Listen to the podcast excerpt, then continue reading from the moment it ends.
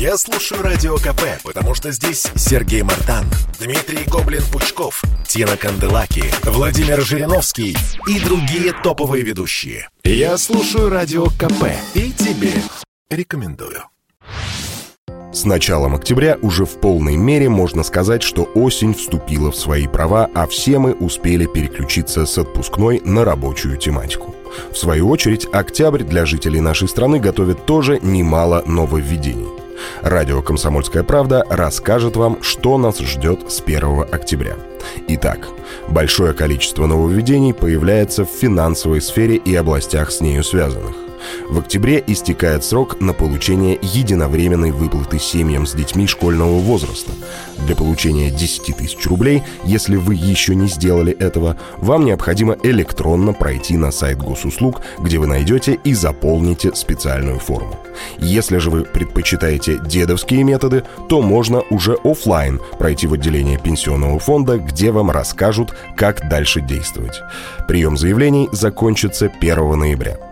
В начале месяца истекает период перевода детских пособий на карту «Мир».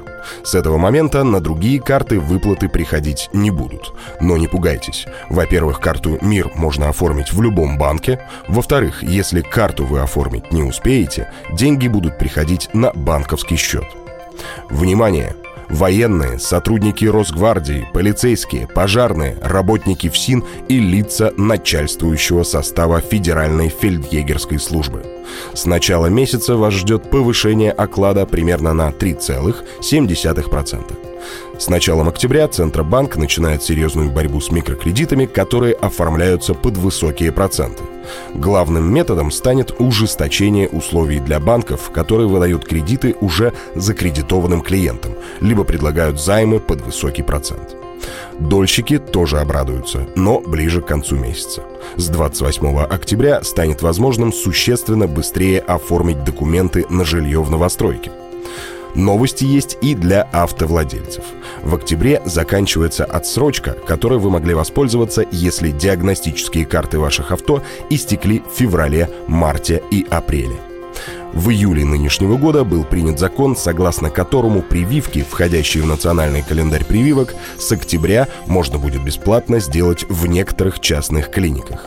Здесь есть уточнение. Правила распространяются только на негосударственные медучреждения, которые работают в системе обязательного медицинского страхования. И, наконец, ликуйте джедаи, эльфы, орки и самураи. Вы снова сможете во всеуслышание заявить о себе с 15 октября. Именно тогда стартует всероссийская перепись населения. Напомним, что во время прошлой переписи о том, что они джедаи, сообщило 46 москвичей. Кстати, в этот раз заявить о том, что вы год или гном, можно будет на сайте госуслуг, не дожидаясь переписчика. Никита Некрасов, радио «Комсомольская правда».